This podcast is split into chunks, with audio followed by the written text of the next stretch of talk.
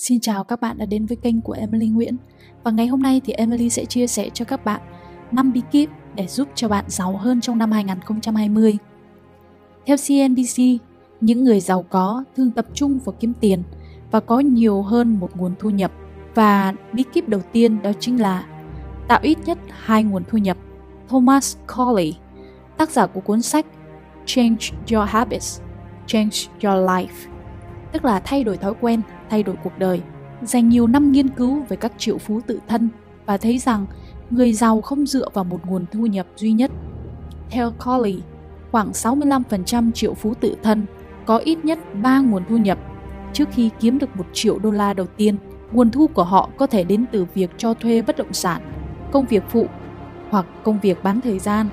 Khi có hai nguồn thu nhập, hãy thử chiến lược của Jay Leno, tiết kiệm số tiền lớn hơn và sống bằng số tiền còn lại.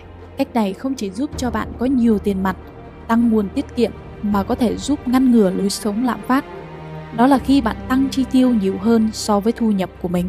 Bí kíp thứ hai, tiết kiệm để đầu tư. Triệu phú tự thân Grant Cardone cho rằng đầu tư là cách giúp bạn trở nên siêu giàu. Lý do duy nhất để tiết kiệm tiền đó là đầu tư. Còn theo chuyên gia tài chính cá nhân Ramit Sethi, trên thực tế, số tiền tiết kiệm và đầu tư thường quan trọng hơn số tiền lương của bạn.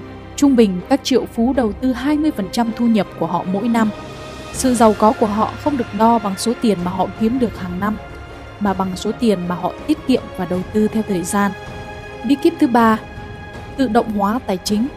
Khi cam kết đầu tư tiền của mình, và cách đơn giản nhất là duy trì thói quen này là làm cho quy trình trở nên tự động hóa. Hãy thiết lập việc chuyển khoản tự động từ tiền lương đến tài khoản tiết kiệm hoặc tài khoản đầu tư của bạn mỗi tháng. Chẳng hạn, mục tiêu năm hai không hai không của bạn là có hai mươi triệu trong quỹ dự phòng khẩn cấp. Hãy bắt đầu bằng cách tìm ra số tiền đó phải tiết kiệm cho mỗi tháng để đạt được mục tiêu này. Sau đó, hãy thiết lập chuyển khoản tự động để bạn có thể chuyển tiền từ tài khoản tiền lương của mình sang tài khoản tiết kiệm hoặc đầu tư mỗi tháng. Nếu bạn có mục tiêu lớn hơn về tài chính, tự động hóa cũng có thể giúp cho bạn đạt được điều đó. Bí kíp thứ tư, xây dựng mối quan hệ với người thành công. Theo triệu phú tự thân Steve Siebold, mối quan hệ xã hội rất quan trọng. Nó có thể ảnh hưởng đến giá trị tài sản ròng của bạn. Ở phần lớn các trường hợp, giá trị ròng phản ánh mức độ thân thiết trong các mối quan hệ. Bạn có xu hướng trở nên giống như những người bạn của mình. Và đó là lý do tại sao những người thành công thường bị thu hút bởi những người thành công khác.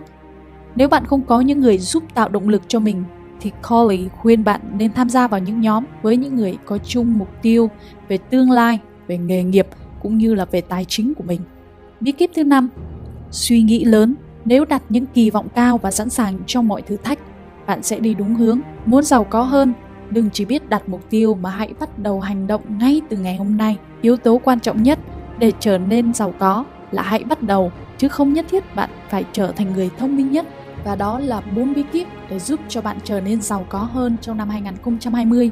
Và nếu bạn thấy những chia sẻ của Emily là bổ ích thì đừng ngại ngùng để follow, theo dõi cũng như là bấm subscribe kênh của Emily. Cảm ơn tất cả các bạn. Xin chào các bạn.